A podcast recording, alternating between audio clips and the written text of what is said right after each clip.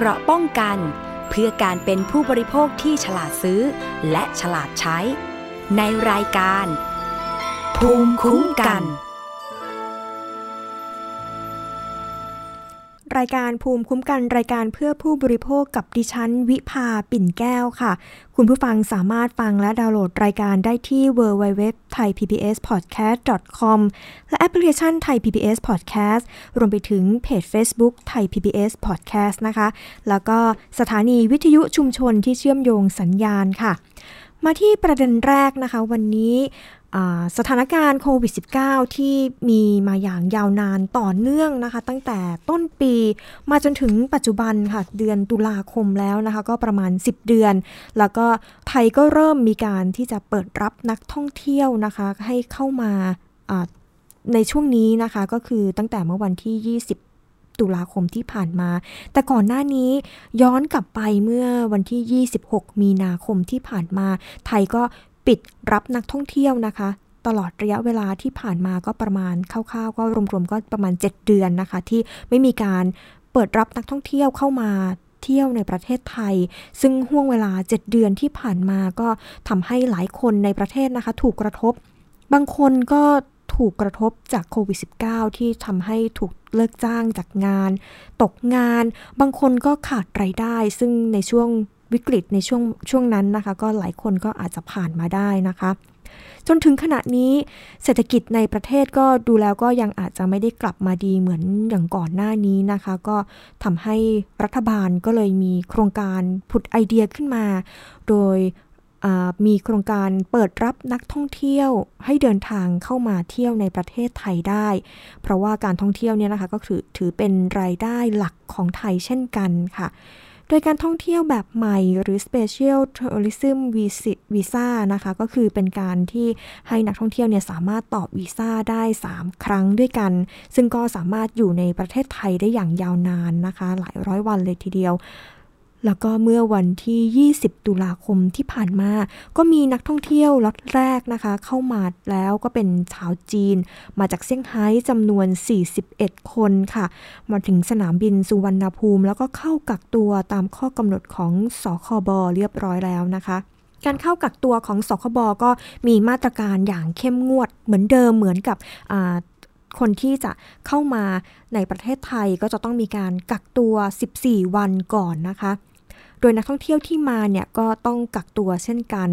ต้องมีการตรวจคัดกรองการติดเชื้อซึ่งหากใครที่ติดเชื้อก็ไม่สามารถที่จะท่องเที่ยวได้เนาะก็ต้องไปรับการรักษาส่วนคนที่ไม่ไม่มีการติดเชื้อเนี่ยก็สามารถกักตัวอยู่ในในในที่พักเนี่ยสิบสี่วันการตรวจหาเชื้อเนี่ยก็จะมีการตรวจทั้งเข้าก่อนที่จะเข้าพักสิบสี่วันนะคะแล้วก็หลังจากการเข้าพักครบแล้วสิบสี่วันก็จะต้องมีการตรวจหาเชื้ออีกเช่นกันค่ะซึ่งตลอดการกักตัวนะคะก็มีการเปิดเผยข้อมูลบอกว่ากิจกรรมที่นักท่องเที่ยวในล็อตแรกที่เข้ามาในโครงการของรัฐบาลที่จัดขึ้นเนี่ยก็สิบสี่วันก็จะไม่มีการเบื่อเลยเพราะว่ารัฐบาลก็จะมีจัดกิจกรรมให้กับนักท่องเที่ยวที่เข้าพัก State Quarantine นะสิบสี่วันเนี่ยก็ไม่เบื่อเลยมีทั้งคอนเสิร์ตมีกิจกรรมสันทนาการต่างๆแต่ว่าก็อยู่ภายในห้องของตัวเองนะคะสิบสี่วันนายพิพัฒน์รัชกิจประการนะคะรัฐมนตรีว่าการกระทรวงการท่องเที่ยวและกีฬาก็ได้พูดถึงการเตรียมความพร้อมรับมือกับกลุ่มนักท่องเที่ยวที่จะเดินทางเข้ามาจากล็อตนี้นะคะก็มีนักท่องเที่ยวอีกกลุ่มจากจีนกวางโจวนะคะจำนวนหนึ่งร้อยสี่สิบเจ็ดคนส่วนล็อตที่สามแล้วก็ล็อตที่สี่เนี่ยคาดว่าจะเป็นนักท่องเที่ยวจากยุโรปนะคะแล้วก็ยังไม่ชัดเจนว่าจะเข้ามาในวันที่เท่าไหร่ค่ะซึ่งเดี๋ยวเราไปฟังเสียงคุณพิพัฒน์รัฐมนตรีว่าการกระทรวงการท่องเที่ยวและกีฬาค่ะผมในฐานะที่ได้รับมอบหมายจากท่านนายกรัฐมนตรีของประเทศไทยพลเอกประยุทธ์จันทร์โอชานะครับวันนี้เราก็ได้มีการเปิดประเทศหลังจากที่เราได้ปิดประเทศเมื่อวันที่ยี่สิบหกมีนาคมจากการต้อนรับนักท่องเที่ยวชาวต่างประเทศวันนี้ก็เป็นวันแรกนะครับที่เราได้เปิดประเทศในการต้อนรับนักท่องเที่ยวจากชาวต่างประเทศซึ่งตรงนี้ก็เป็นโครงการเขาเรียกว่า เอส ที วี ก็คือ Special Tourist Visaซึ่ง การที่บินเป็น เอส ที วี ตรงนี้ก็หมายความว่าการขอวีซ่านี้ได้ เก้าสิบ วันใน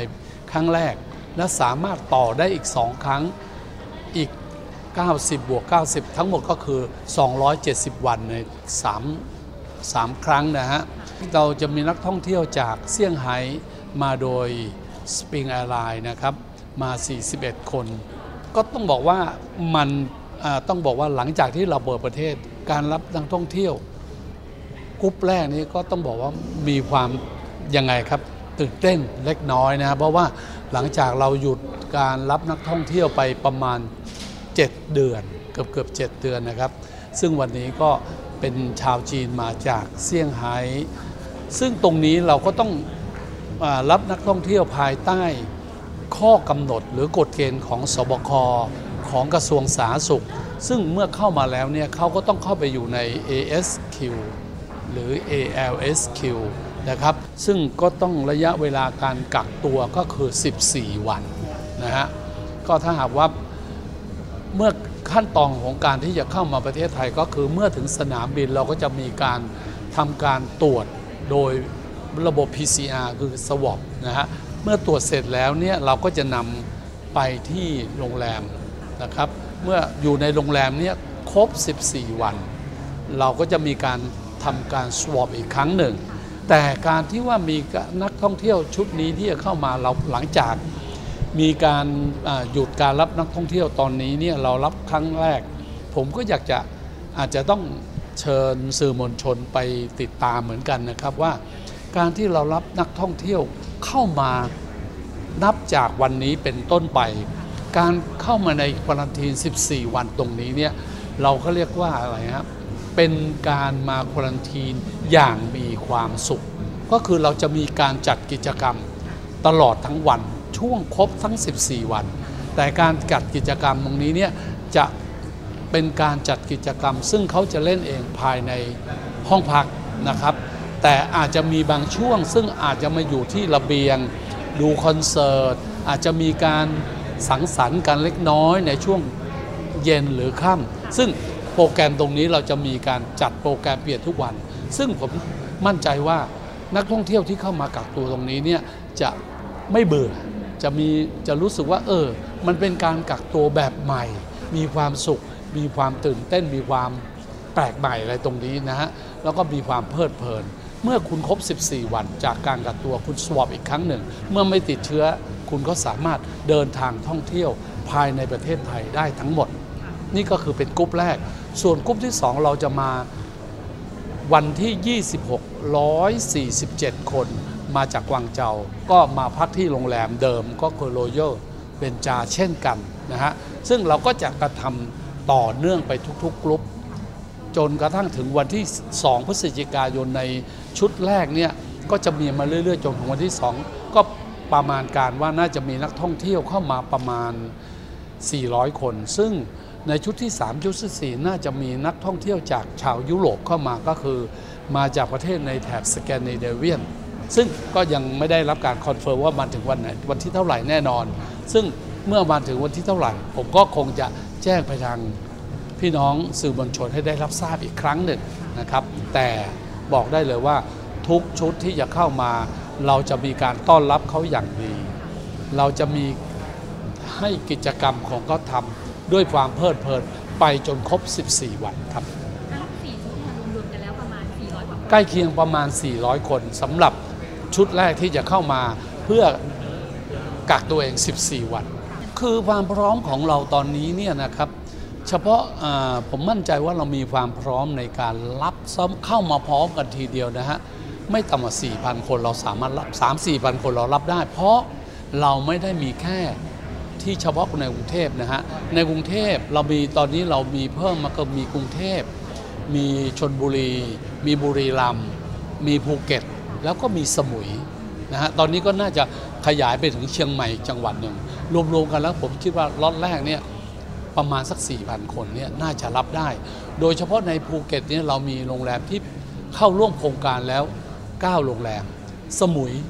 ช่วงนี้อยู่ในระหว่างการตรวจสอบอีกสิบโรงแรมนะฮะ แล้วก็ในกรุงเทพนี่ถ้าจำไม่ผิดประมาณยี่สิบโรงแรมที่ในระบบ เอ เอส คิว และ เอ แอล เอส คิว สำหรับการต้อนรับนักท่องเที่ยวเฉพาะไม่ใช่รับคนไทยที่กลับจากต่างประเทศซึ่งเราจะแยกกลุ่มกันนะฮะตรงนี้ก็ต้องขอทำความเข้าใจว่าคนไทยที่กลับมาจากต่างประเทศ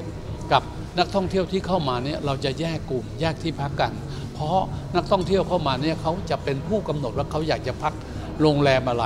ค่าเช่าอ้องค่าเช่าจ่ายนักท่องเที่ยวเป็นผู้ออกเองซึ่งตรงนี้เขาก็จะเลือกโรงแรมค่อนข้างต้องบอกเลยเป็นห้าดาวก็ค่อนข้างจะมีค่าใช้จ่ายค่อนข้างสูงครับเขาไปเที่ยวที่ไหนคะเขามาแล้วเนี่ยเขามีเป้าหมายสิบสี่วันกักตัวเสร็จแล้วเท่าที่ทราบโดยการสอบถามนักท่องเที่ยวก็คือเป้าหมายหลักชุดแรกที่มาถึงกับชุดที่สองนะฮะหลังจากครบสิบสี่วันแล้วเป้าหมายแรกเลยก็คือไปภูเก็ตเลยครับแต่ว่าเราจะไม่ผ่านภูเก็ตหมายถึงว่ามาบินตรงมันก็คือบังเอิญว่าเรามีปัญหาช่วงนี้เป็นช่วงเทศกาลกินเจของชาวภูเก็ตก็เลยไม่ได้ไปรบกวนคนภูเก็ตก็เลยเลือกที่จะเอาเข้ามาในกรุงเทพก่อนซึ่งนักท่องเที่ยวเขาก็แฮปปี้และพร้อมที่จะอยู่ในกรุงเทพก่อนแต่เป้าหมายจุดหมายปลายทางก็คือภูเก็ตซึ่งครั้งแรกสุดเนี่ยเขาแจ้งความจำนงเลยว่าเขาขอลงที่ภูเก็ตข้อเสนอที่ขอให้ลดเวลากักตัวจากสิบสี่วันเหลือเจ็ดวันหรือยังทำเป็นไปได้ไม่มีโอกาสทุกสิ่งทุกอย่างอยู่ที่เราจะรับนักท่องเที่ยวในชุดชุดแรกๆจนก็ต้องบอกว่าตั้งแต่วันนี้จนถึงวันที่สองพฤศจิกายนเราจะขอดูความปลอดภัยของนักท่องเที่ยวทุกๆท่านดูความพร้อมของกระทรวงสาธารณสุขความพร้อมของสบคและที่สำคัญที่สุดก็คือความพร้อมของกระทรวงการท่องเที่ยวโดยทททเราเองนะฮะว่าเรามีความพร้อมว่าเมื่อไหร่ที่เราคิดว่าเมื่อชุดแรกเข้ามาแล้วเนี่ยไม่มีการเกิดเหตุอุบัติเหตุหรือเกิดการกระเพื่อมของโควิด สิบเก้า เมื่อไม่มีการเกิดการกระเพื่อมอะไรตรงนี้เนี่ยตัวผมเองผมก็คงจะต้องชงเรื่องเข้าครม.เพื่อขอผ่อนคลายนักท่องเที่ยวเพื่อที่เราจะได้รับนักท่องเที่ยวเข้ามามากยิ่งขึ้นเพราะถ้าในลักษณะกักตัวสิบสี่วันผมคิดว่าในชุดแรกก็น่าจะมีคนที่เข้ามาก็ไม่น่าจะเกิน หนึ่งพันคนแต่ถ้าเราจะรับนักท่องเที่ยวจนกระทั่งว่าเพื่อพยุงเศรษฐกิจของเราของเราได้ผมคิดว่าเราต้องผ่อนคลายเพื่อรับนักท่องเที่ยวให้มากกว่านี้โดยเฉพาะเมื่อครบสิบสี่วันแล้วถ้าสมมติไม่มีกระเพื่อมอย่างที่ผมพูดในครั้งที่แล้วนะฮะก็คาดว่าจะขออนุมัติในครม.ขอสบค.สกระทรวงสาธารณสุขนะครับเพื่อขอยืดเป็นระยะกักตัว10กักตัวเจ็ดวันในห้องพักและอีกเจ็ดวันในบริเวณโรงแรมซึ่งถ้าเป็นลักษณะอย่างนั้นก็คงจะมูฟจากกรุงเทพไปสู่ปลายทางที่นักท่องเที่ยวต้องการโดยเฉพาะนักท่องเที่ยวที่มาจากต่างประเทศในช่วงถ้าหลังจากนี้บอกไปก็คงจะเริ่มเข้าฤดูหนาวก็จะมีนักท่องเที่ยวจากชาวยุโรปซึ่งหนีหนาวเข้ามาชาวอเมริกาซึ่งหนีหนาวเข้ามาและแม้กระทั่งชาวเกาหลีญี่ปุ่นหรือจีนเองก็เข้าสู่ฤดูหนาวก็ค่อนข้างจะหนีหนาวแต่สิ่งที่พวกนักท่องเที่ยวชุดต่อต่อไปที่แจ้งความจำนงเป็นการเบื้องต้นนะฮะก็วัดจุดหมายปลายทางก็คือชลบุรีชลบุรีภูเก็ตพังงาและกระบี่ซึ่งตรงนี้เนี่ยหลังจากนี้ผมก็คงจะไปคุยกับทางจังหวัดกระบี่กับพังงาว่าให้เขาเข้าร่วมโครงการของ เอ เอส คิว หรือ เอ แอล เอส คิว เพื่อรอรับนักท่องเที่ยวที่จะมาจากนักท่องเที่ยวที่ต้องบอกว่าหนีภัยหนาวของเขาอะนะหนีฤดูหนาวซึ่งก็คาดว่าถ้าชุดแรกนี้จนถึงวันที่สองพฤศจิกายนเกิดไปถึงกลางเดือนพฤศจิกายนไม่มีเหตุการณ์กระเพื่อมก็จะขอครม.ว่าขอเจ็ดบวกเจ็ดครับค่ะขอคำถามค่ะเรื่องของการชุมนุมที่เกิดขึ้นนะคะมีผลต่อนักท่องเที่ยวต่างชาติการตัดสินใจจะมาครับผมก็คิดว่าการชุมนุมในประเทศไทยเราก็เราก็ผ่านการชุมนุมมานะครับในระยะเวลาสิบกว่ายี่สิบปีนี้นะฮะก็มีการชุมนุมกันมาแล้วถึงสามครั้งใหญ่ๆครั้งนี้ก็เป็นครั้งที่สี่นะฮะแต่ทุกครั้งที่เรามีการชุมนุมก็เฉพาะพื้นที่นะฮะแล้วก็ไม่ค่อยมีไม่มีความรุนแรงรัฐบาลสามารถเอาอยู่ต้องบอกว่าเอาอยู่ในที่นี้หมายความเราสามารถกันนะฮะนักท่องเที่ยวกับคนชุมนุมเนี่ยออกจากกัน เพราะฉะนั้นในเหตุการณ์ที่ผ่านๆมาในแต่ละครั้งเราก็จะเห็นนักท่องเที่ยวเมื่อครั้งหลังสุดมีการเกิดการชุมนุมที่ก่อนหน้าหลังสุดนะฮะของเสื้อแดงที่ราชประสงค์ก็มีนักท่องเที่ยวมากมายที่ไปดูการชุมนุมที่ราชประสงค์ว่าเออการชุมนุมของประเทศไทยเราก็เป็นอีกรูปแบบหนึ่งซึ่งมีความแปลกใหม่เขาก็จะมีมาเก็บภาพมาเหมือนกับร่วมร่วมไปชุมนุมกับฝ่ายชุมนุมเราซึ่งก็เป็นความเพลิดเพลินอีกแบบหนึ่งของนักท่องเที่ยวซึ่งตัวผมเองมั่นใจว่านักท่องเที่ยวเข้าใจพฤติกรรมของการเรียกร้องสิทธิทางการเมืองในประเทศไทยเพราะฉะนั้นผมเชื่อว่าไม่กระทบกับนักท่องเที่ยวที่จะเดินทางเข้ามาประเทศไทยซึ่งตรงนี้ผมไม่กล้าที่จะตั้งเป้านะฮะก็ต้องเรียนไปตรงไปตรงมาเพราะต้องก็ต้องบอกว่าในจนกระทั่งวันที่สองพฤศจิกายนที่มีนักท่องเที่ยวกักตัวสิบสี่วันเข้ามาแล้วเนี่ยดูแรงกระเพื่อมถ้าหากว่าเราลดจากสิบสี่วันเป็นเจ็ดบวกเจ็ดเร็วเท่าไหร่ผมเชื่อว่ามีมากเท่านั้นแต่ถ้าเราปลดล็อกกระทั่งว่าเมื่อไปถึงต้นปีผมมั่นใจว่าเราน่าจะที่ประมาณการของกระทรวงการท่องเที่ยวและกีฬาเราประมาณการไว้ว่าในปีหน้าเนี่ยถ้าปลดล็อกแล้วเรามีวัคซีนป้องกันโควิด สิบเก้า แล้วเนี่ยสำหรับปีหกสี่เราน่าจะมีนักท่องเที่ยวจากชาวต่างประเทศ ห้าถึงสิบ ล้านคนจากต่างประเทศที่จะเข้ามาเราตั้งเป้าว่าขั้นต่ำไม่ต่ำกว่าห้าล้านขั้นสูงไม่เกินสิบล้านคนโดยประมาณค่ะนั่นก็เป็นเสียงของนายพิพัฒน์รัชกิจประการรัฐมนตรีว่าการกระทรวงการท่องเที่ยวและกีฬานะคะซึ่งนอกจากกรณีการเตรียมความพร้อมของการที่จะนำนักท่องเที่ยวเข้ามาในประเทศไทยมาท่องเที่ยวในประเทศไทยจากโครงการของรัฐบาลนะคะซึ่งในช่วงที่มีสถานการณ์โควิด สิบเก้า ซึ่งต้องมีการป้องกันแล้วก็ควบคุมโรคของโควิด สิบเก้า ด้วยนอกจากนั้นนายพิพัฒน์รัชกิจประการรัฐมนตรีว่าการกระทรวงการท่องเที่ยวและกีฬาก็ยังได้พูดถึงกรณีข้อกังวลการชุมนุมที่นักท่องเที่ยวจะเข้ามาท่องเที่ยวในไทยนะคะซึ่งเมื่อพูดถึงการชุมนุมนะคะขณะนี้ก็มีการชุมนุมกันเกือบทั่วภูมิภาคของประเทศไทยเลยทีเดียวเป็นการกระจายการชุมนุมไปหลายๆจุดนะคะซึ่งก็ต่อเนื่องยาวนานมาตลอดหลายวันที่ผ่านมาก็ดิฉันก็เข้าไปทำข่าวด้วยนะคะซึ่งก็พบความหลากหลายของของเอ่อกลุ่มกลุ่มที่เข้ามาเนี่ยก็คือเป็นเป็นกลุ่มคนเดียวกันกลุ่มกลุ่มเดียวกันนะคะก็คือเป็นกลุ่มเยาวชนจากเท่าที่สังเกตก็คือเป็นเยาวชนส่วนใหญ่แล้วก็บางคนก็มากับกลุ่มเพื่อนบางคนก็มากับคุณพ่อคุณแม่ผู้ปกครองมาด้วยนะคะซึ่งการชุมนุมที่เกิดขึ้นเนี่ยในช่วงเวลานี้ก็ทำให้หลายคนที่อาจจะไม่ได้ไปชุมนุมหรือว่า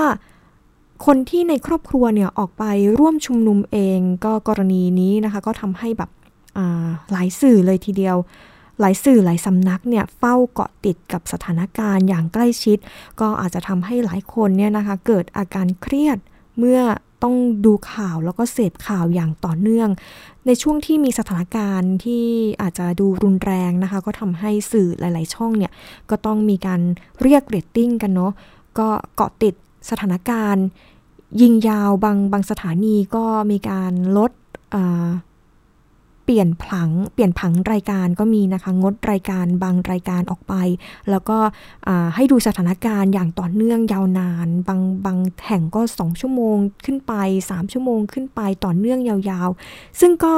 กรมสุขภาพจิตนะคะก็ได้มีวิธีการแนะนำห้าวิธีการด้วยกันในการเสพข่าวการเมืองแบบไม่ให้เครียดนะคะโดยเน้นใช้สตินำอารมณ์สำรวจตนเองสม่ำเสมอแล้วก็เปิดใจรับฟังคนรอบข้างด้วยแพทย์หญิงพันพิมลวิปุลากรอธิบดีกรมสุขภาพจิตนะคะก็ได้ระบุไว้ว่าขณะนี้สถานการณ์ข่าวการเคลื่อนไหวทางการเมืองเป็นที่สนใจของประชาชนอย่างมากนะคะโดยปกติแล้วก็ติดตามข่าวสารสถานการณ์ต่างๆของของประเทศเนี่ยเป็นเรื่องที่ดีแต่ว่าการติดตามข่าวสารที่มากจนเกินไปโดยเฉพาะข่าวสารที่มีการกระตุ้นให้เกิดอารมณ์แบบต่างๆเช่นการโกรธการเศร้าแล้วก็กังวลต่างๆนะคะเวลาเราดูภาพการชุมนุมเหตุการณ์ความรุนแรงก็อาจจะมีอาการโกรธ แล้วก็มีความเศร้ามีความกังวลใจปะปนไปด้วยซึ่งเมื่อต้องประสบกับอารมณ์เหล่านี้ซ้ำๆอาจจะส่งผลกระทบก็ทำให้เกิดปัญหาทางกายมากขึ้นนะคะเช่นการปวดศีรษะปวดกล้ามเนื้อหายใจไม่อิ่มปวดท้องใจสั่นหัวใจเต้นเร็วผิดปกตินอนไม่หลับแล้วก็อาการทางจิตก็ได้แก่อาการวิตกกังวลครุ่นคิดอยู่ตลอดเวลาหงุดหงิดง่ายฉุนเฉียวก้าวร้าวสมาธิไม่ดีฟุ้งซ่านหรือหมกมุ่นมากเกินไปนะคะเบื่อหน่ายแล้วก็ท้อแท้ได้เช่นเดียวกันซึ่งหากคนที่มีหากคุณผู้ฟังนะคะที่มีอาการลักษณะนี้ในขณะที่ดูเสพข่าวมากจนเกินไปและมีอาการแบบนี้นะคะก็อธิบดีกรมสุขภาพจิตเขาก็มีมีแนวทางแนะนำห้าวิธีการที่ควรจะต้องมีการปฏิบัติกันก็คือให้ความสำคัญกับสติของตนเองทุกครั้งเมื่อต้องเสพข่าวนะคะสังเกตอารมณ์ของตัวเอง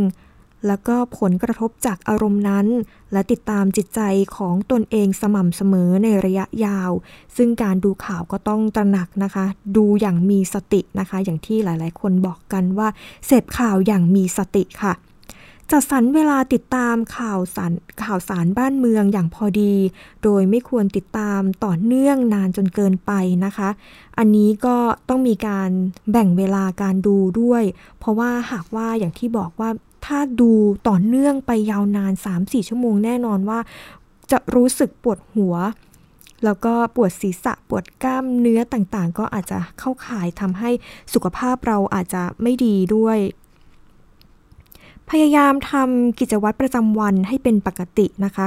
หันเหความสนใจจากข่าวสารไปเรื่องอื่นบ้างแล้วก็ละเว้นการรับรู้ข่าวสารที่ส่งผลต่อความเครียดชั่วคราวไม่ละเลยหน้าที่ของตนเองทั้งการทำงานการเรียนและการใช้เวลาที่มีคุณภาพกับครอบครัวซึ่งแน่นอนว่าการดูข่าวก็ต้องมีการดูอย่างมีสตินะคะแล้วก็ดูเป็นเวลารวมถึงไม่ให้กระทบกับกิจวัตรประจำวันต่างๆของเราอย่างเช่นดูต่อเนื่องยาวนานจนไม่กินข้าวไม่ไม่อาบน้ำหรือว่าไม่ไม่สนใจคนในครอบครัวดูอย่างต่อเนื่องอันนี้ก็อาจจะไม่เหมาะนะคะเคารพความเชื่อและความคิดเห็นแบบประชาธิปไตยที่มีความแตกต่างหลากหลายได้โดยไม่ดูข่าวหรือรับข้อมูลข่าวสารเพียงด้านเดียวหรือสื่อเดียวนะคะฝึกการเปิดใจกว้างและทดลองรับข้อมูลข่าวสารที่ไม่ตรงกับความเชื่อเดิมควรรับฟังแล้วก็เปิดใจรับฟังความคิดและความเชื่อของคนรอบข้างด้วยอันนี้ก็คือ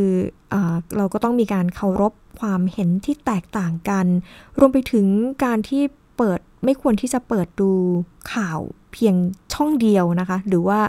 เว็บไซต์เดียวหรือว่าสำนักข่าวเดียวก็ควรที่จะมีการเลือกเสพข่าวในหลายๆสำนักเพื่อที่จะมีความหลากหลายทางข้อมูลด้วยแล้วก็ไม่ควรที่จะเชื่อในในในการนำเสนอในที่ที่เดียวถ้าเราได้ได้เห็นข่าวหลายๆที่ก็อาจจะทำให้เราได้มีข้อมูลเพิ่มมากขึ้นด้วยนะคะการพักผ่อนแล้วก็การผ่อนคลายความเครียดเช่นการนอนออกกำลังกายการฝึกโยคะทำสมาธิฝึกผ่อนคลายกล้ามเนื้อการฝึกหายใจคลายเครียดนะคะอันนี้ก็คือเป็นสิ่งที่ทำให้เราเนี่ยลดอาการเครียดลงได้ซึ่งหากอาการยังไม่ดีขึ้นนะคะเช่นการควบคุมอารมณ์ตัวเองไม่ดีมีความเครียดรุนแรงสูญเสียความสัมพันธ์กับคนรอบข้างก็สามารถขอรับคำปรึกษาจากผู้เชี่ยวชาญด้านสุขภาพจิตที่สถานบริการสาธารณสุขใกล้บ้านได้นะคะหรือว่าอาจจะโทรไปปรึกษาสายด่วนสุขภาพจิตหนึ่งสามสองสามก็ได้นะคะในช่วงเวลานี้อาจจะต้องโทรไปสอบถามหากว่าดูแล้วเครียดดูข่าวแล้วเครียดมากจนเกินไปนะคะขณะที่นายแพทย์ยงยุทธวงศ์พิรมสารที่ปรึกษากรมสุขภาพจิตก็ได้พูดถึงกรณีที่เกี่ยวกับครอบครัวในสถานการณ์การเมืองปัจจุบันนะคะอย่างที่บอกเมื่อข้างต้นที่ผ่านมาที่ดิฉันได้ไปทำข่าวชุมนุมไปเกาะติดไปเห็นภาพต่างๆในในที่ชุมนุมนะคะส่วนใหญ่อย่างที่บอกว่าก็จะเป็นเยาวชนเป็นเด็กชั้นระดับชั้นมัธยมต้น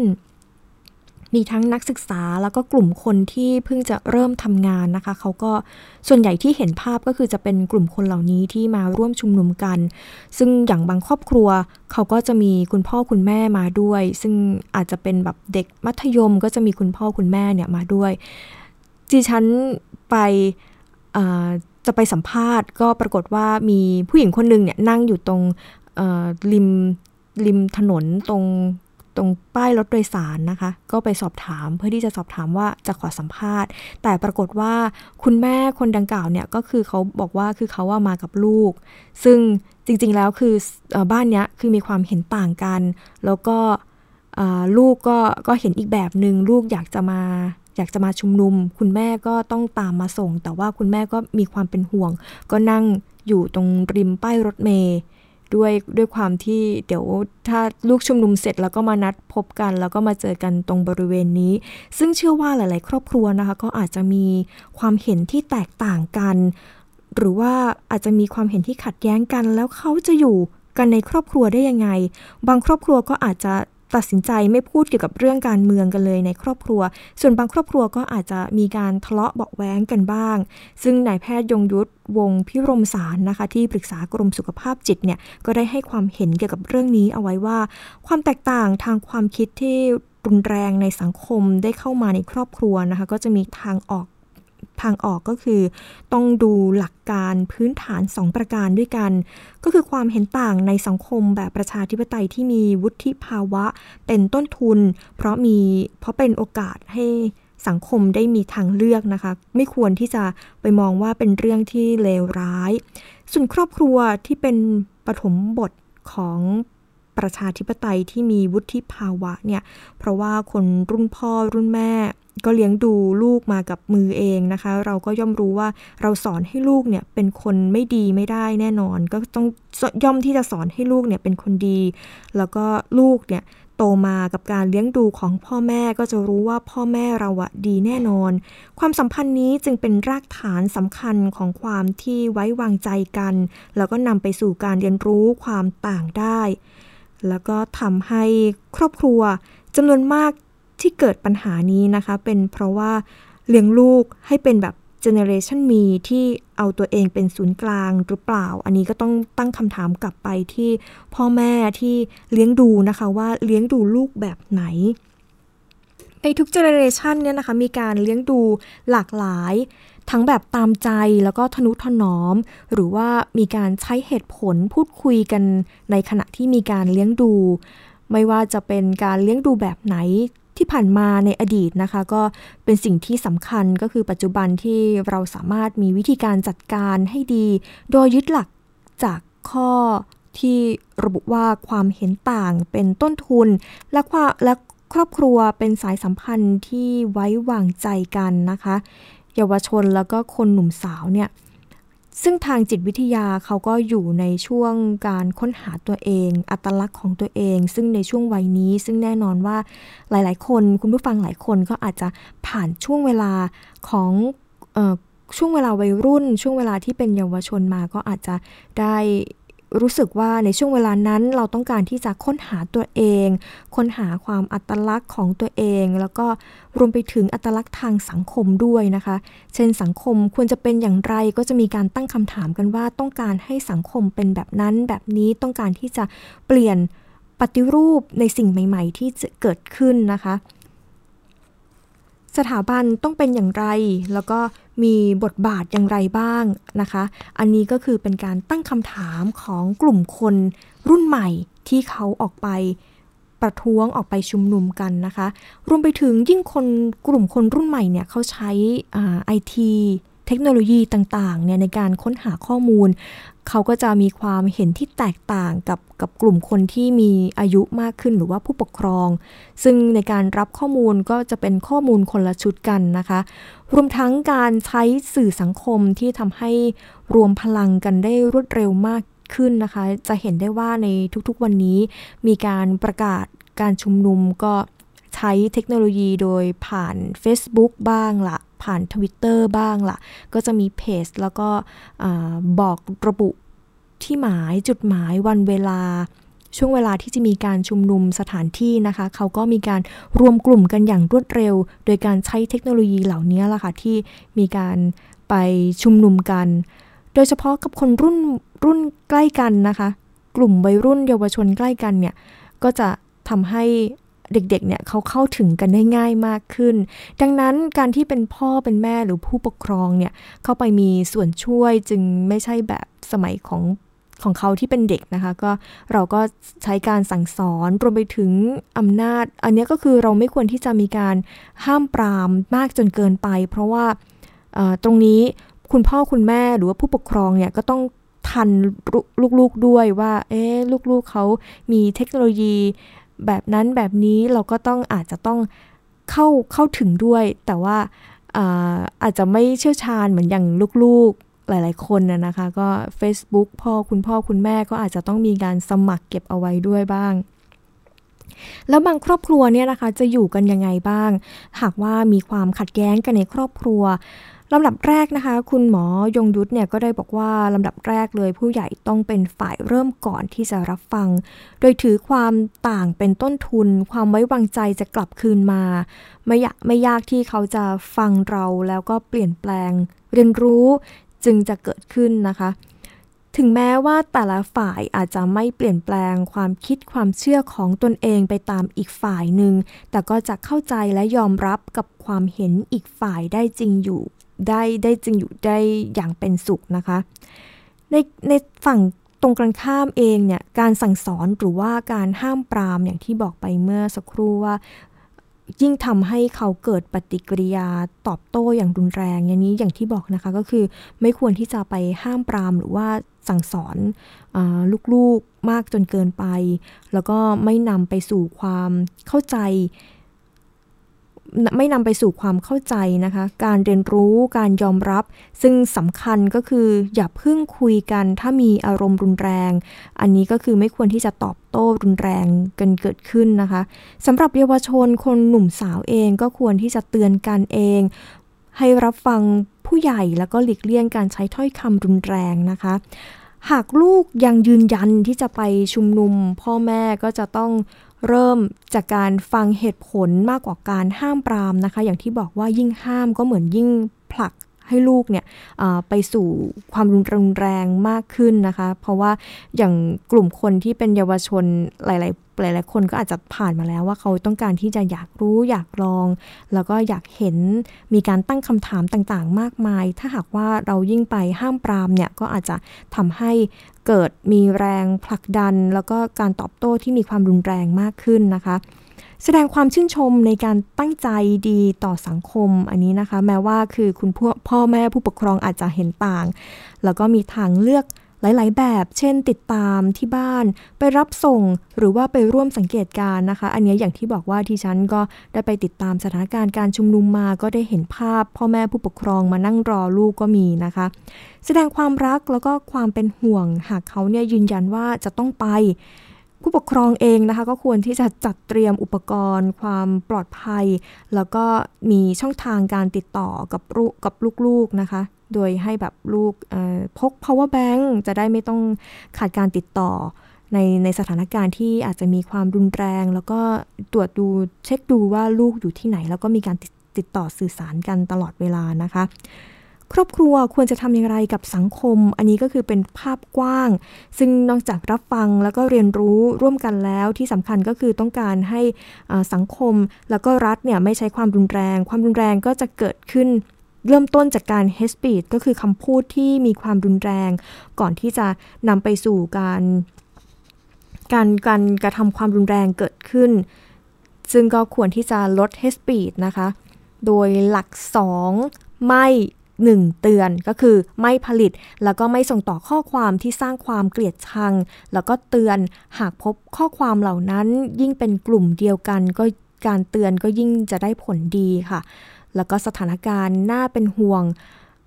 ณขณะนี้นะคะคุณหมอยงยุทธก็ระบุว่า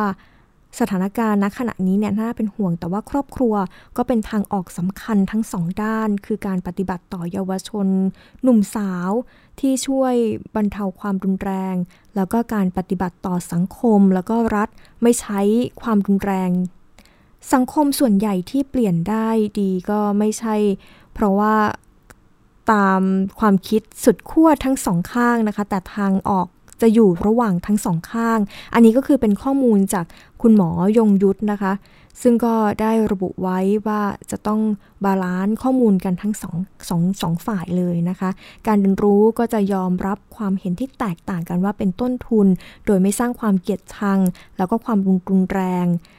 จึงเป็นส่วนสำคัญที่จะสร้างสังคมในอนาคตแล้วก็ถ้าได้ดีก็อย่าให้ต้องมีการสูญเสียนะคะอันนี้ก็เป็นข้อมูลจากคุณหมอยงยุทธนะคะที่ปรึกษาของกรมสุขภาพจิตค่ะซึ่งก็มีข้อมูลอีกชุดหนึ่งนะคะของคุณหมอตรงนี้เป็นคุณหมอจากโรงพยาบาลรามาธิบดีนะคะคุณหมอจิราพรอรุณากูลนะคะกุมารแพทย์เวชศาสตร์วัยรุ่นคณะแพทยศาสตร์โรงพยาบาลรามาเขาก็มีเทคนิคแนะนำคุณพ่อคุณแม่นะคะเมื่อลูกที่มีความคิดเห็นต่างทางการเมืองเนี่ยก็ได้บอกระบุมาว่าคุณหมอคนนี้ค่ะเป็นเป็นเจ้าของเพจ Facebook แฟนเพจเลี้ยงลูกนอกบ้านนะคะหลายๆคนอาจจะเคยผ่านตาเพจนี้มาบ้างคุณหมอเขาก็แนะนำว่าให้ลูก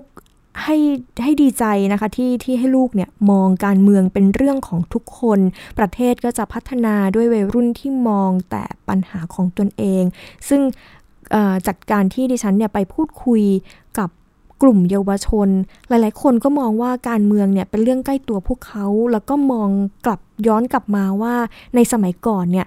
ก็อาจจะมองว่าคนรุ่นอย่างรุ่นดิฉันเองเนี่ยนะคะที่เกิดในเจนเจน Y เจน X อะไรอย่างนี้ก็อาจจะมองว่าเรื่องการเมืองเนี่ยเป็นเรื่องที่ไกลตัวเข้าไม่ถึงแต่ว่าแต่ว่าคือปัจจุบันเนี่ยการเข้าถึงของข้อมูล ไอ ที ต่างๆเนี่ยพวกเขาสามารถที่จะค้นข้อมูลได้ด้วยตัวเองไม่ไม่จำเป็นที่จะต้องเรียนหนังสือในห้องนะคะอันนี้ก็ทำให้กลุ่มคนเยาวชนเนี่ยเข้าถึงข้อมูลทางด้านการเมืองมากขึ้นโดยที่ไม่จำเป็นที่ต้องมานั่งเรียนในในห้องเรียนระดับที่สองนะคะที่คุณหมอโอ๋เนี่ยก็ได้พูดถึงไว้โดยระบุว่าจงเชื่อมั่นว่าวัยรุ่นที่ตั้งคำถามนำมาซึ่งความงอกงามเสมอซึ่งกลุ่มคนรุ่นใหม่หรือว่ากลุ่มเยาวชนต่างๆที่ไปร่วมชุมนุมที่บอกว่าคือเขาก็จะเกิดคำถามว่าทำไมประเทศไม่เป็นแบบนั้นแบบนี้อยากจะมีระบบการศึกษาที่ดีกว่านั้นดีกว่านี้ซึ่งเขาก็สะท้อนมาหลายอย่างนะคะอย่างที่ดิฉันได้ไปสอบถามมาก็มีทั้งต้องการที่จะปฏิรูปการศึกษาโดยอยากอยากจะให้ลดการบ้านลงนะคะเพราะว่าหลายคนก็สะท้อนมาบอกว่าการบ้านเนี่ยค่อนข้างที่จะเยอะแล้วก็คุณครูเนี่ยสั่งมาหลายๆคนพร้อมกันก็ทำให้การทำการบ้านของเขาในแต่ละวันเนี่ยเพิ่มเวลา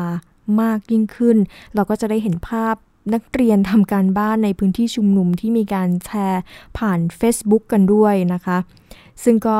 หลายๆเรื่องก็ทำให้พวกเขาเนี่ยละมีการตั้งคำถามกันแต่ว่าคือคุณหมอโอ๋นะคะก็ก็ระบุว่าเชื่อมั่นว่าการตั้งคำถามของคนรุ่นใหม่เนี่ยนะคะก็จะต้องมีความงอกเงยเสมอนะคะแล้วก็หลีกเลี่ยงการใช้คำพูดตัดสินแล้วก็ถูกบั่นทอนความให้ให้เขาจูงจมูกอันนี้คือเราไม่ควรที่จะพูดนะคะแล้วก็รับฟังแบบเปิดใจแล้วก็ไม่รีบตัดสินใจลูกจนเกินไปเคารพแล้วก็ให้คุณค่าในสิ่งที่แตกต่างกันนะคะทางความคิดตั้งคำถามกับสิ่งที่ลูกให้คุณค่าแล้วก็อย่ารีบปักใจว่าลูกโง่อันนี้ก็คือไม่ควรที่จะรีบปักใจเชื่ออย่างนั้นสอนลูกให้ตั้งมีการตั้งคำถามแล้วก็การที่วัยรุ่นหรือว่าลงมือลงแรงเรียกร้องการปรับเปลี่ยนสิ่งที่เชื่อมั่นก็คือพลังของหนุ่มสาวก็เราก็ควรที่จะรักษาเอาไว้สอนลูกเรื่องการเรียกร้องสิทธินะคะไม่ควรที่จะกระทำโดยการละเมิดสิทธิของผู้อื่นสอนลูกว่าการใช้ hate speech เนี่ยการสร้างความเกลียดชังเนี่ยไม่ดีแล้วก็อธิบายลูกว่าความรักแล้วก็ความศรัทธาของคนหลายคนเนี่ยอาจจะไม่ต้อง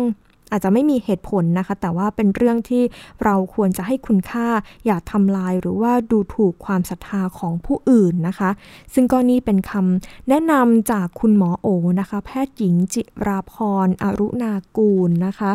กุมารแพทย์เวชศาสตร์วัยรุ่นซึ่งก็ มี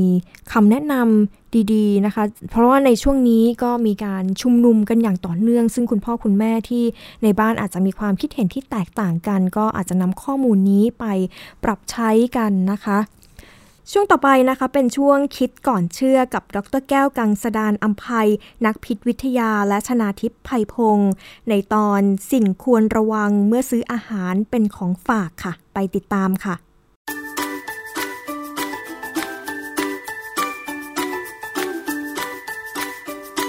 ะช่วงคิดก่อนเชื่อ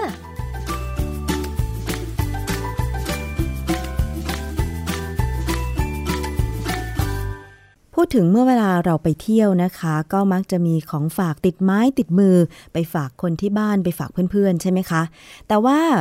การเดินทางของของฝากค่ะก็ต้องใช้ระยะเวลานิดหนึ่งนะคะกว่าจะเดินทางไปถึงมือของผู้รับเพราะฉะนั้นเนี่ยการรักษาคุณภาพของฝากน่าจะเป็นอันดับต้นๆนะคะที่ผู้ผลิตเนี่ยคำนึงถึงอย่างเช่นของฝากนั้นต้องสดใหม่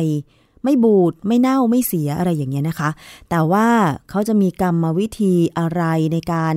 ถนอมของฝากให้ถึงมือผู้รับแบบที่ไม่เสียอาจารย์คะครับเวลาเราได้ของฝากจากคนอื่นเนี่ยนะค่ะสิ่งอย่างนี้เราควรจะต้องดูก่อนว่า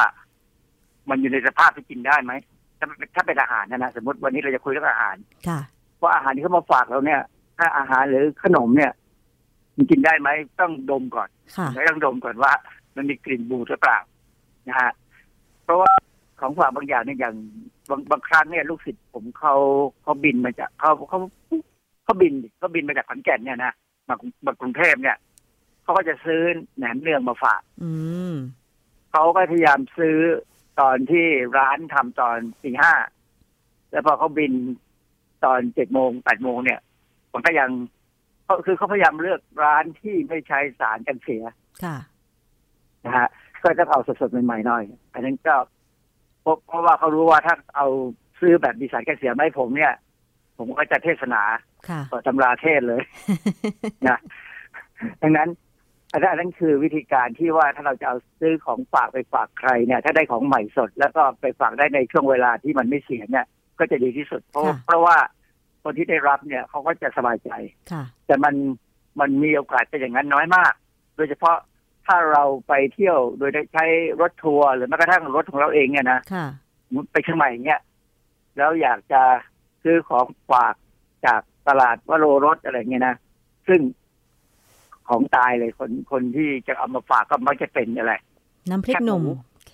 น้ำพริกหนุ่มอะไรพวกเนี้ยนะอันนี้ไอ้ของฝากพวกนี้อย่างอย่างแคบหมูนี่ยังพอทำเนานะมันมันก็แห้งๆใช่ไหมแต่ว่าถ้าเป็นอาหารบางอย่างซึ่งมีน้ำค่อนข้างเยอะนะเช่นน้ำพริกหนุ่มเนี่ยพวกนี้จะทำยังไงมันถึงจะมาถึงปากผู้ที่เราไปฝากเนี่ยในสภาพที่ยังยังดีอยู่ก็คือร้านต่างๆเขาก็มักจะต้องใช้สารกันเสียนะซึ่งภาษาอังกฤษที่คำว่า preservativeผสมลงไปนะคราวนี้ในในทางวิชาการเนี่ยสารกันเสียที่เราจะใช้กับอาหารทั่วไปเนี่ยมันจะมีสองกลุ่มคือกลุ่มของเบนโซเอทกับซอร์เบตถ้าเบนโซเอทเนี่ยเราจะใช้ป้องกันแบคทีเรียนะส่วนซอร์เบตเนี่ยก็จะป้องกันเชื้อราเบนโซเอทเนี่ยมักจะใช้กับอาหารที่มีความเป็นกรดสูงเอ่อมีความเป็นกรดสูงความเป็นกรดสูงเนี่ยหมายความว่าค่า pH จะต่ำลงไปส่วนซอร์เบตเนี่ยก็จะใช้ที่มีความเป็นกรดไม่มากก็ pH ก็จะออกมาสูงๆหน่อยประมาณ หกเจ็ด อะไรแบบนี้นะไอสารกันเสียพวกเนี้ยเวลาจะใช้ในอาหารเนี่ยเขามีขีดจำกัดในการใช้เพราะว่ามันเป็นสารเคมีมันไม่ใช่สารอาหารดังนั้นเมื่อมันเป็นสารเคมีเนี่ยมันก็คือในกลุ่มของที่เราเรียกว่าสารเจือปนในอาหารหรือ food additive ค่ะนะทีนี้เวลาใช้เนี่ยก็ต้องใช้ตามมาตรฐานที่อย.กำหนดว่าควรจะใส่ได้ไม่เกินเท่าไหร่ตามประเภทอาหารที่เขากำหนดนะอย่างพวกซอร์เบตเบนโซเอทเนี่ยถ้าเป็นในเมืองไทยเนี่ยนะเราก็จะใช้ประมาณไม่เกินห้าร้อย พี พี เอ็ม ส่วนใหญ่ประชาชนก็ไม่ได้สนใจหรอกว่าอาหารที่เข้ามาขายเนี่ยใส่หรือไม่ใส่ ยกเว้นคนที่เริ่มมีความกังวลกับสุขภาพก็จะต้องดูคืออาหารเนี่ยถ้าถ้าแม่ค้าเป็นคนทำตัวอย่างน้ำพริกหนุ่มเนี่ยนะถ้าแม่ค้าเป็นคนทำน้ำพริกเองเลยแล้วขายตักขายให้เราเนี่ยมันไม่ต้องมีฉลากไม่ต้องมีอะไรเลยใส่ถุงได้เลยวางปูนกระติกส่งขายให้เราแต่ถ้าเกิดปัญหาขึ้นมาเราก็กลับไปเอาเรื่องกับแม่ค้าเองใช่ไหมค่ะแต่ว่าถ้าเป็นการผลิตแบบที่ตักใส่ถุงแล้วไปฝากวางขายที่ตลาดนู้นตลาดนี้ต่างๆเนี่ยอันนั้นต้องไปจดแจ้งและต้องมีฉลากในฉลากก็ต้องบอกว่าใครเป็นคนผลิตแล้วผมเข้าใจว่าจะต้องมีการบอกด้วยนะถ้าใช้สารกันเสียสารเจือปนอะไรก็ตามต้องเขียนไว้บ้างเหมือนกันค่ะซึ่งปกติเราจับได้เลยเพราะไม่ค่อยเขียนหรอกส่วนมากเขาอาจจะเขียนบอกผลิตที่ไหนแล้วก็ไม่ได้บอกว่าใส่อะไรต่ออะไรบ้างทีนี้มูลนิธิเพื่อผู้บริโภคเนี่ยก็มีการแถลงข่าวกันเรื่องเกี่ยวกับการไปตรวจว่าน้ำพริกหนุ่มที่มีการขายในเชียงใหม่เนี่ยทางภาคเหนือเนี่ยค่ะภาคเหนือแถวที่ภาคเหนือเนี่ยมันมีการเติมสารเป็นเซอเอทกับซอเบตเนี่ยเกินไหมโดยภาพรวมเนี่ยซอเบตไม่เกินนะซอเบตนี่จริงๆซอเบตไม่เห็นจะไปต้องใส่เลยเพราะเพราะว่าน้ำพริกหนุ่มเนี่ยมันออกเป็นกรดๆอยู่เขาใส่ลงไปเนี่ยจริงๆมันใส่เกินแต่เขาก็มีสิทธิ์จะใส่นะแต่เขาใส่เกินไม่จำเป็นส่วนเป็นเซอเอทเนี่ยมันตรวจออกมาเนี่ยเพราะว่ามีทั้งใส่ไม่ใส่ไอ้ไม่ใส่เนี่ยก็ดูดีอะนะแต่ว่าไม่ใส่เนี่ยจริงๆแล้วดูดีจริงหรือเปล่าเพราะว่ามันทำให้เราเสี่ยงไหมคือคือจริงๆเวลาไอ้องค์องค์ประกอบของน้ำพริกหนุ่มเนี่ยมันต้องไปเผานะใช่ไหมใช่คนภาคคนเหนือเนี่ยต้องเอาพริกไปเผาค่ะอาจารย์ถึงจะสามารถมาทำน้ำพริกหนุ่มได้เพราะว่าถ้าไม่เผาเนี่ยน้ำพริกหนุ่มมันก็จะแข็งแข็งมันจะไม่นิ่มพวกที่เผาเนี่ยนะแล้วเขาเอามาผลิตในสถานที่สะอาดนะไม่มีฝุ่นละอองไม่มีอะไรเท่าไหร่เนี่ยมันก็ไม่ควรจะต้องใส่พวกสารเจือปนถ้าขายสักวันสองวันนะแต่ปรากฏว่าส่วนใหญ่เขาก็จะขายกันเป็นสิบวันมั้งผมว่านะเพราะเขาผลิตทีเยอะเขาก็จะต้องใส่อันนี้พอใส่เนี่ยมันก็จะมีการตรวจว่าพบว่าเกินมาตรฐานกับไม่เกินมาตรฐานที่น่าสนใจคือตัวที่เกินมาตรฐานเนี่ยมันเกินขึ้นไปสมมติเราบอกว่าห้าร้อยเนี่ยเขาใส่ไปสองพันสามพันถึงห้าพันอ่ะวุฒิแขนมากเลยอ่ะใจดีนะซึ่งมันมันไม่มีของดีอ่ะที่เขาใส่มากๆเนี่ยนะเพราะว่าอะไรเพราะว่าไอ้เจ้าคือคือสารกันเสียพวกเนี่ยจริงๆแล้วเนี่ยถ้าเราดูตามกฎหมายเนี่ยนะของโคเด็กซึ่งเป็นของสหประชาชาติเนี่ยมันเป็นสารเจือปนในอาหารที่เขากำหนดปริมาณการใช้นะแล้วถ้าเป็นการใช้ในอาหารอุตสาหกรรมทั่วๆไปเนี่ยถ้าเป็นในยุโรปเนี่ยเขาจะมีบนฉลากเนี่ยเขาจะเขียนเลยว่าเป็นถ้าเป็นซอเบตอ่าเป็นบทโซเดียมเป็นโซเอทเนี่ยก็จะมีรหัสว่า อี สอง หนึ่ง หนึ่ง แต่ถ้าเป็นโพแทสเซียมเป็นโซเอทจะเป็น อี สอง หนึ่ง สอง ถ้าเป็นโซเดียมเป็นโซเอทจะเป็น อี สอง ศูนย์ หนึ่ง โพแทสเซียมซอเบตจะเป็น อี สอง ศูนย์ สอง แล้วในเมืองไทยอ่ะรู้ไหมว่าเขาเขียนอะไรเขียนว่าอะไรคะไม่เคยดูใช่ไหมไม่เคยดูค่ะเออดูได้แล้วคือสมมติอันนี้ผมหยิบขนมเยลลี่คาราจิแนนขึ้นมานะผมซื้อมามากินเนี่ยเพราะผมผมชอบกินมันผมก็รู้ว่าผมจะกินอะไรเขาเขาก็เขียนดียี่ห้อนี้เขียนดีเขาจะบอกสารเจือปนทั้งทุกอย่างเลยพร้อมทั้งเขียนว่าเออคือสมมติเขาบอกว่าโซเดียมเบนโซเอทเนี่ยเขาก็จะเขียนข้างๆว่า ไอ เอ็น เอส สอง หนึ่ง หนึ่งคือรหัสสอง หนึ่ง หนึ่งเนี่ยตรงกับของยุโรปยุโรปจะเป็น อี สอง หนึ่ง หนึ่งแต่ของเมืองไทยจะใช้คำว่า ไอ เอ็น เอส เพราะฉะนั้นเราก็จะรู้ว่าเรากำลังกินสารพวกนี้อยู่นะซึ่งโดยมาตรฐานแล้วเนี่ยมันจะต้องมีปริมาณที่ไม่เกินเอชิเวลาเราบอกว่าปริมาณไม่เกินเนี่ยหมายความว่าอันนี้เรากินเฉพาะไอ้ตัวนี้นะถ้าตัวอื่นมันก็จะใส่อีกใส่อีกใส่อีกเพราะฉะนั้นเขาจะต้องดูเลยว่าโดยเฉลี่ยแล้วเนี่ยการอนุญาตเนี่ยภาพรวมทั้งหมดเนี่ยจะต้องไม่ทำให้เราได้รับสารเอพวกเบนโซเอทซอเบตหรือสารอะไรก็ตามเนี่ยเกินที่เราควรจะได้รับการกินเข้าไปในแต่ละวันเพราะว่าถ้ามากไปเกินนั้นเนี่ยอาจจะก่อปัญหาได้ค่ะเช่นพวกเบนโซเอทเนี่ยนะบางคนจะมีอาการแพ้ชนิดที่เรียกว่าไฮเปอร์เซนซิทิวิตี้คือคือไม่ได้แพ้แบบอัลเลอร์จีคืออัลเลอร์จีเนี่ยมันจะต้องมีการแพ้ครั้งที่หนึ่งที่สองที่สามถึงจะมีอาการแต่ว่าไฮเปอร์เซนซิทิวิตี้เนี่ยบางครั้งอยู่ๆกินเข้าไปก็แพ้เลยก็มีอาการออกมาได้เลยนะฮะเพราะฉะนั้น สารพวกเนี้ยจริงก็อาจจะขอปัญหาอย่างนี้ได้ในบางคนแต่คนไทยไม่ค่อยเป็นนะคนไทยส่วนใหญ่จะทนอ่ะคือคือค่อนข้างจะดื้อด้านกับไอ้พวกปัญหาพวกเนี้ยนะแต่ถ้าเป็นพวกฝรั่งยุโรปอะไรก็ตามเนี่ยอเมริกันเนี่ยเขาแพ้ง่ายและบางทีแพ้มากจนกลายเป็นชนิดที่ว่าเกิดอาการจะตายเอาเพราะฉะนั้นฝรั่งจะค่อนข้างกลัวที่จะกินสารพวกนี้เขาจะต้องดูเลเบลให้ดีนะฮะ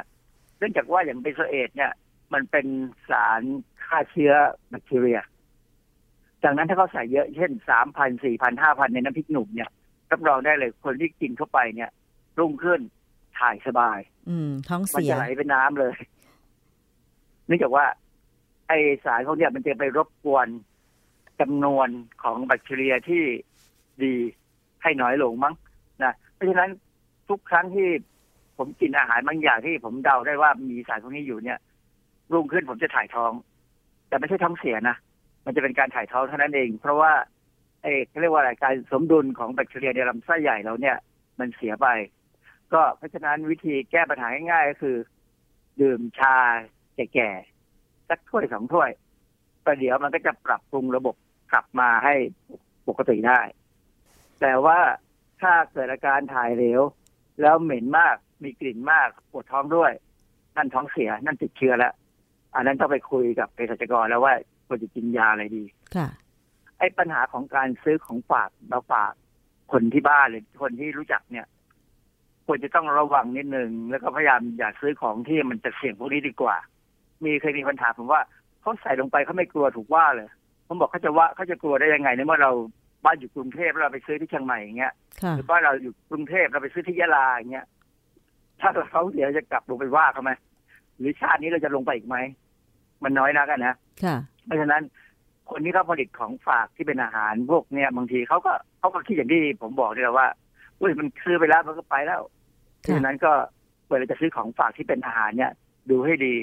ได้ของฝากที่กระทั่งแห้งหน่อยก็ดีนะแล้วก็ของฝากที่ถ้าถามแม่ค้าได้เนี่ยว่ามีสารกันเสียไหมสารพวกพวกนี้ไหม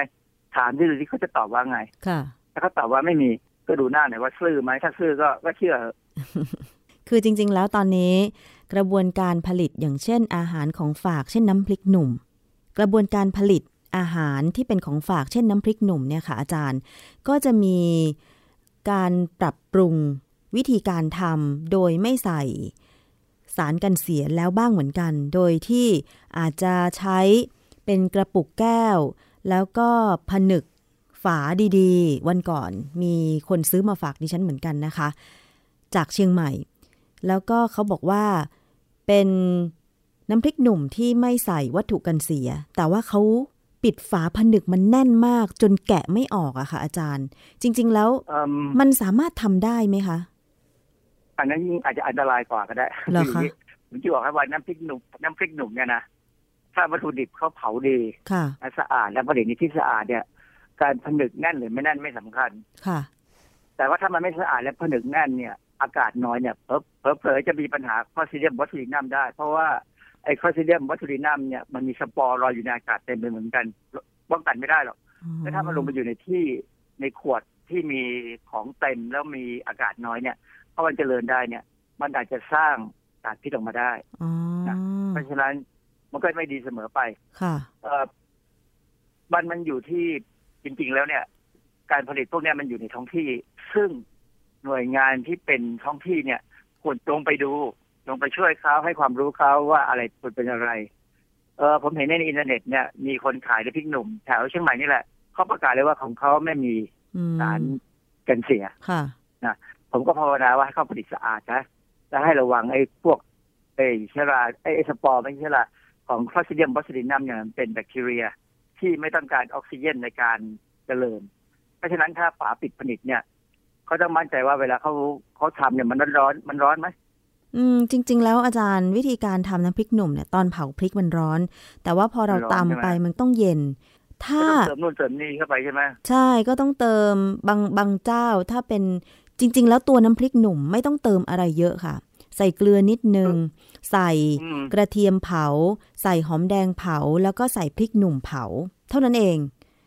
คือคือถ้ากินซื้อมากินเลยเนี่ยซื้อที่เขาผลิตวันนั้นแล้วมากินเลยเนี่ย ไม่มีปัญหาหรอกมันไม่ไม่ควรจะใส่สารกันเสียนะแต่ว่าเป็นน้ำพริกที่เขาผลิตใส่ขวดแล้ววางขายหลายวันนี่แหละ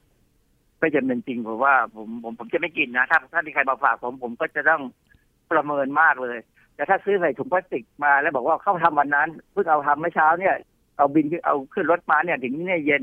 เออถ้าเย็นเนี่ยไม่มีปัญหาวันหนึ่งนี่ไม่มีปัญหาแล้วน้ำพริกมันมันเป็นของที่เผ็ดแล้วก็มีกรดสูงพอสมควรไม่ควรจะมีปัญหาพอเราได้มาเราก็ใส่ตู้เย็นอะไรเงี้ยหรือว่า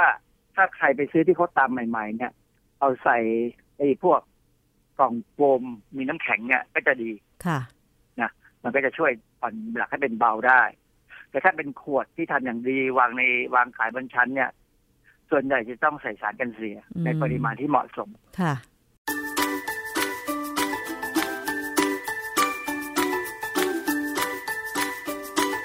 ช่วงคิดก่อนเชื่อ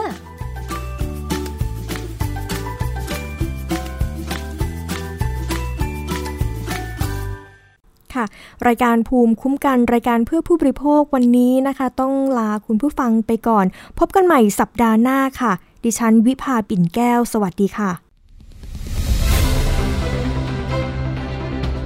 ติดตามรายการได้ที่ ดับเบิลยู ดับเบิลยู ดับเบิลยู ดอท ไทย พี บี เอส พอดแคสต์ ดอท คอม แอปพลิเคชัน Thai พี บี เอส Podcast หรือฟังผ่านแอปพลิเคชัน Podcast ของ ไอ โอ เอส Google Podcast Android Podbean SoundCloud และ Spotify ติดตามความเคลื่อนไหวของรายการและแสดงความคิดเห็นโดยกดถูกใจที่ เฟซบุ๊ก ดอท คอม สแลช ไทย พี บี เอส พอดแคสต์